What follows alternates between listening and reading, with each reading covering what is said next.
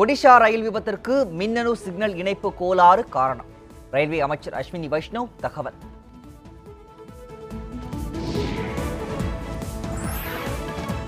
ஒடிஷாவில் ரயில் விபத்து நடந்த இடத்தில் மூன்றாவது நாளாக சீரமைப்பு பணி.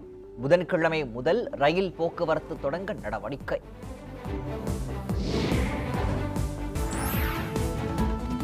ரயில் விபத்தில் காயமடைந்த தமிழக பயணிகளுக்கு உதவ நடவடிக்கை.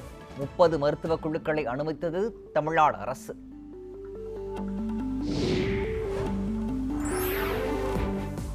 ரயில் விபத்தில் தமிழ்நாட்டைச் சேர்ந்த எட்டு பேரின் நிலை தெரியாததால் அச்சம். கட்டுப்பாட்டு மையத்தை உறவினர்கள் தொடர்பு கொள்ள அரசு வேண்டுகோள். ஒடிஷாவில் இருந்து சென்னைக்கு மேலும் ஒரு சிறப்பு ரயில். இறந்தவர்களின் உடல்களை எடுத்துச் செல்லவும் ஏற்பாடு.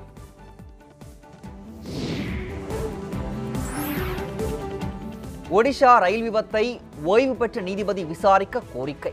உச்சநீதிமன்றத்தில் பொதுநல மனு தாக்கல்.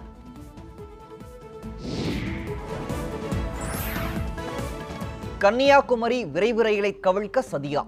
தண்டவாளத்தில் லாரி டயர்களை வைத்து சென்றவர்கள் குறித்து விசாரணை.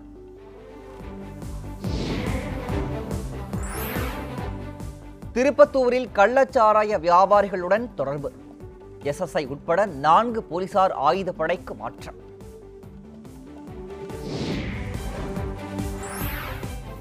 சென்னை சூப்பர் கிங்ஸ் அணியின் நட்சத்திர வீரர் ருத்ராஜ் கைக்வாடுக்கு திருமணம். நீண்ட நாள் காதலியை கரம் பிடித்தார்.